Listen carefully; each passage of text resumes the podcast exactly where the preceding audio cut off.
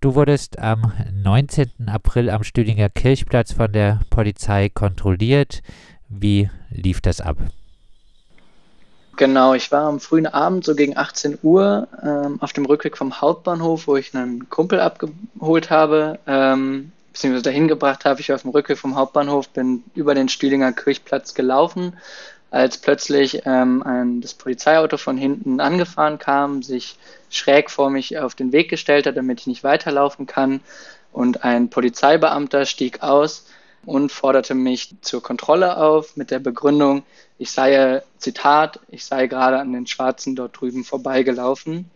Daher werden sie mich jetzt nun kontrollieren. Ähm, nach einer Diskussion darüber, dass ich diese Aussage nicht okay finde ähm, und dass ich, nachdem ich sie auf den Rassismus dieser Aussage hingewiesen habe, habe ich ihn aber natürlich meinen Namen nennen müssen und meine Taschen und die Inhalte meiner Taschen zeigen müssen, ähm, da ich ja weiß, dass dort verdachtsunabhängig kontrolliert werden kann und daher in dem konkrete, in der konkreten Situation mich nicht dagegen wehren konnte. Ähm, anschließend habe ich weiter mit ihnen darüber diskutiert, ähm, insbesondere über diese Aussage, bin dann aber einige Minuten später konnte ich dann gehen. Wie hat denn die Polizei diese Aussage, äh, du bist an dem Schwarzen vorbeigelaufen und deshalb kontrollieren wir dich, äh, dir gegenüber gerechtfertigt? Nachdem ich sie dann darauf hingewiesen habe, wie gesagt, dass das nicht okay war, wurde mir als Rechtfertigung zunächst genannt, ähm, sie sehen da überhaupt kein Problem, es sei kein Rassismus, sie würden ja mich kontrollieren als weißen Menschen. Ähm, daraufhin ähm, hab, war ich etwas schockiert von dieser Aussage, da es mir ja gerade um die rassistische Begründung ging und nicht um die Tatsache, dass sie mich kontrollieren. Ähm, als Antwort darauf, dass ich das äh, als Rassismus bezeichne, ähm, dass sie den Anlass, dass ich an People of Color vorbeigelaufen bin, als Anlass nämlich mich zu kontrollieren, wurde mir dann aber gesagt, naja, sie wissen ja, wer hier Drogen verkaufe, ähm, außerdem wolle er seine junge Tochter ja davor schützen, äh, in Kontakt mit Betäubungsmitteln zu kommen, ähm, daher würden sie diese Kontrolle durchführen und sie wüssten ja auch, wo äh, hier in Freiburg Drogen gekauft werden, das sei halt nun mal bei den Gambier hier im Stühlinger Park. Wie bewertest du diese Argumentationsweise der äh, Polizei, die dich dort kontrolliert hat? Ähm, zum einen ist erstmal festzuhalten, dass ähm, eine Kontrolle aufgrund dieses Anlasses mit dieser Begründung natürlich rechtlich ganz klar unzulässig ist, da ja in Artikel drei Absatz drei Satz äh, eins Grundgesetz ausdrücklich normiert ist, dass staatliche Maßnahmen nicht unter anderem an die Hautfarbe anknüpfen können. Mir ist natürlich bewusst, dass hier ich kontrolliert wurde. Allerdings war ja, wie schon gesagt, der Grund für diese Kontrolle ähm, die Hautfarbe anderer Menschen in dem Park, ähm, sodass das rechtlich ganz klar unzulässig ist. Politisch ähm, hat mich das natürlich sehr schockiert, wenn auch nicht überrascht, da man ja seit einigen Jahren weiß, wie in der Polizei mit dem Thema Rassismus umgegangen wird. Was mich aber dennoch ähm, schon überrascht hat, ist, wie wenig Skrupel die diese beiden Polizeibeamten und dadurch bestimmt auch viele andere, äh, wie wenig Skrupel die haben, ihren Rassismus offen zu zeigen, ähm, dass sie noch nicht mal probieren, irgendwie zu verstecken oder nur dadurch kundzutun, dass sie bestimmte Menschen kontrollieren, sondern dass sie ganz klar vor mir ihre rassistischen Motive darlegen, ohne dass, dass das irgendwie dazu, dazu genötigt wurden, sondern als erste Aussage sofort ihre rassistischen Motive darlegen, fand ich schon wirklich sehr schockierend und zeigt meines Erachtens, dass da Erhebliches an Sensibilisierung fehlt und auch diese Argumentation der Polizei im Anschluss äh, lässt bei mir echt den Eindruck irgendwie erwachsen, dass da ähm, keinerlei Seminare angeboten wurden zu dem Thema im Rahmen der Polizeiausbildung und anscheinend überhaupt keine Reflexion stattfindet. Die Polizei darf laut Polizeigesetz äh, verdachtsunabhängige Kontrollen durchführen, wenn eine Person an einem Ort angetroffen wird, an dem, äh, Zitat, erfahrungsgemäß äh, Straftäter sich verbergen, Personen Straftaten verabreden, vorbereiten oder verüben. Der Stühlinger äh, Kirchplatz ist durch die äh, Polizei äh, als ein solcher Ort deklariert. Äh, warum hast du trotzdem Zweifel, ob die Personenkontrolle gegen dich rechtmäßig gewesen ist? Damit diese Personenkontrolle rechtmäßig ist, müsste natürlich diese von dir gerade zitierte Ermächtigungsgrundlage, das ist Paragraf siebenundzwanzig Absatz eins Nummer drei im Polizeigesetz Baden-Württembergs, verfassungsgemäß sein. Da ja hier ein Eingriff in das Recht auf informationelle Selbstbestimmung durch diese Personenkontrolle und Identitätskontrolle ja vorliegt, das ist völlig unstrittig ähm, so anerkannt in der Rechtsprechung und Rechtswissenschaft.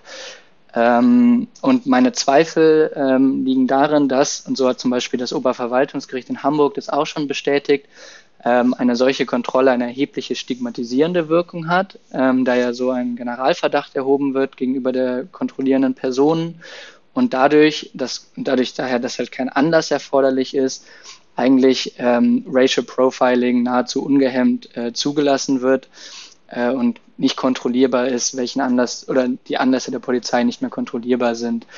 Ähm, dadurch liegt ein erheblicher Eingriff vor äh, in das Recht auf informationelle Selbstbestimmung der betroffenen Personen, auch aufgrund der hohen Streubreite dieser Maßnahmen, ähm, sodass an der Verhältnismäßigkeit dieser Ermächtigungsgrundlage meines Erachtens schon erhebliche Zweifel bestehen. Ähm, auf der einen Seite, wie gesagt, der erhebliche Eingriff, auf der anderen Seite haben wir zwar die anzuerkennenden Rechtsgüter der Straftat äh, oder Straftatverfolgung und Gefahren oder Gefahrenabwehr und Prävention, ähm, die aber meines Erachtens hier, da es auch keinerlei Begrenzungen nur auf besondere schwere, schwere Straftaten gibt, äh, nicht geeignet sind, um diesen erheblichen Eingriff zu rechtfertigen. Außerdem sehe ich erhebliche Zweifel, da ähm, ich den Verdacht habe, dass diese Ermächtigungsgrundlage nicht dem aus dem Rechtsstaatsprinzip folgenden Bestimmtheitsgebot entspricht, da der Tatbestand dieser Ermächtigungsgrundlage, wie du ihn vorgelesen, vorgelesen hast, extrem weit ist. Zum einen kann die Polizei weitestgehend selbst bestimmen, ob der Tatbestand erfüllt ist oder nicht, sodass gerade nicht die Verwaltung an die Gesetzgebung gebunden ist, wie es eigentlich gedacht ist, auch durch den Vorbehalt des Gesetzes. Andererseits besteht auch keine zeitliche Beschränkung der Möglichkeit dieser Kontrollen. Zum Beispiel das Oberverwaltungsgericht in Hamburg hat festgestellt, dass an sich eine zeitliche Beschränkung erforderlich ist. Ähm, hier wird er seit fünf Jahren verdachtsunabhängig kontrolliert oder noch länger, sodass quasi dauerhaft ein Ausnahmezustand eingerichtet wurde, ausschließlich aufgrund einer Entscheidung der Verwaltung, äh, ohne Rückbindung an die Gesetzgebung. Außerdem ähm, wird hier weit, äh, an, weit vor das Vorliegen einer Gefahr angeknüpft. Also diametral steht das dem gegenüber, dass eigentlich im Polizeirecht an das Störerprinzip festzuhalten ist, sodass jemand Anlass bieten muss für eine Kontrolle. Hier wird weit in den Vorraum angeknüpft. Und zuletzt ähm, enthält diese Ermächtigungsgrundlage keinerlei Einschränkungen bezüglich der potenziellen AdressatInnen. Es können also alle, egal ob sie irgendwie im Zusammenhang mit dieser angeblichen Gefahr stehen oder nicht, kontrolliert werden. All diese Gründe führen meiner, nach meinem Erachten dazu, dass diese oder dass äh, erhebliche äh, Zweifel an der Verfassungsmäßigkeit dieser Ermächtigungsgrundlage bestehen und das dringend kontrolliert werden sollte. Eine zeitliche Einschränkung, die äh, ist in Freiburg zum Beispiel äh, beim sogenannten Bermuda-Dreieck vorgenommen worden. Äh, dort äh, äh, äh, Dann nach einigen Hin und Her hat die äh, Polizei dort eingeräumt, dass äh, es äh, nur zu bestimmten Zeiten äh, am Wochenende zum Beispiel äh, in den Abendstunden ein gefährlicher Ort sei.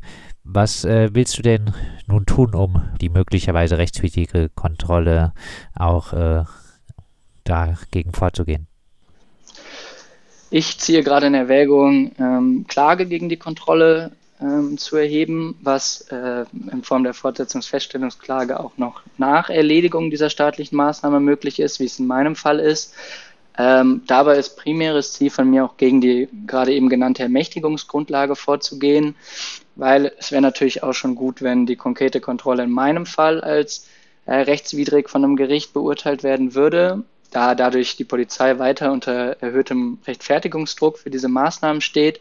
Allerdings, damit auch für die Zukunft und für alle anderen Personen diese meiner, meiner Meinung nach verfassungswidrigen Maßnahmen aufhören, müsste halt auch die Ermächtigungsgrundlage zunächst kontrolliert werden und dann, das kann nur das Bundesverfassungsgericht verworfen werden, also als nichtig und verfassungswidrig erklärt werden. Daher versuche, werde ich versuchen, Klage gegen diese Kontrolle zu erheben und das Verwaltungsgericht dazu zu bringen, es auf die Verfassungswidrigkeit hin zu überprüfen. Allerdings stellen sich bei mir da gerade noch einige Fragezeichen, weil natürlich die Finanzierung einer solchen Klage, einer solchen Klage abgesichert sein muss. Ähm, und ja, es gerade aktuell nicht so leicht ist, da äh, finanzielle Unterstützung zu finden. Ich allerdings auch nicht jetzt schon deswegen aufgeben müsste, weil ich das Gefühl habe, dass ich als Person, als besonders privilegierte Person noch am ehesten dagegen vorgehen kann, weil ich mir am wenigsten Sorgen darum machen muss, dass, ich weiß nicht, zum Beispiel mein Aufenthaltstitel dadurch gefährdet sein könnte, sondern es lediglich an finanziellen und am Zeitaufwand scheitern könnte, und das möchte ich möglichst verhindern. Abschließend äh, nochmal mit dem Blick auf den Stühlinger Kirchplatz. Was denkst du, müsste sich dort in Zukunft ändern? Also ich denke, dieser Ansatz äh, mit möglichst viel Polizeipräsenz und am besten Mannschaftswägen regelmäßig um, eigentlich täglich in den Stühlinger Kirchplatz zu fahren, um dort die Personen zu, zu kontrollieren und auch bestimmte Personengruppen zu kontrollieren, ist ein völlig falscher, sondern man sollte sich mal überlegen, wieso äh, viele Menschen dort Zeit verbringen äh, müssen, wieso diese Menschen zum Teil auch, und das sind auch nur einige wenige von denen, Betäubungsmitteldelikte begehen, so wie andere Menschen in unserer Gesellschaft auch. Und dadurch nicht mit der Polizei als Lösung daran heranzugehen, weil das meines Erachtens auch zur Lösung dieser Probleme völlig ungeeignet ist, sondern ähm, mit mehr Verständnis, Sozialarbeit ähm, und allen Menschen, die nicht nur im Stühlinger Kirchplatz sind, sondern, sondern auch, allen, auch alle, die sich woanders aufhalten, die Möglichkeiten geben, ähm, anders aus den Problemen herauszukommen als durch brutale Pol- Polizeipräsenz. Das sagt der Freiburger Jurastudent Bernhard Stür.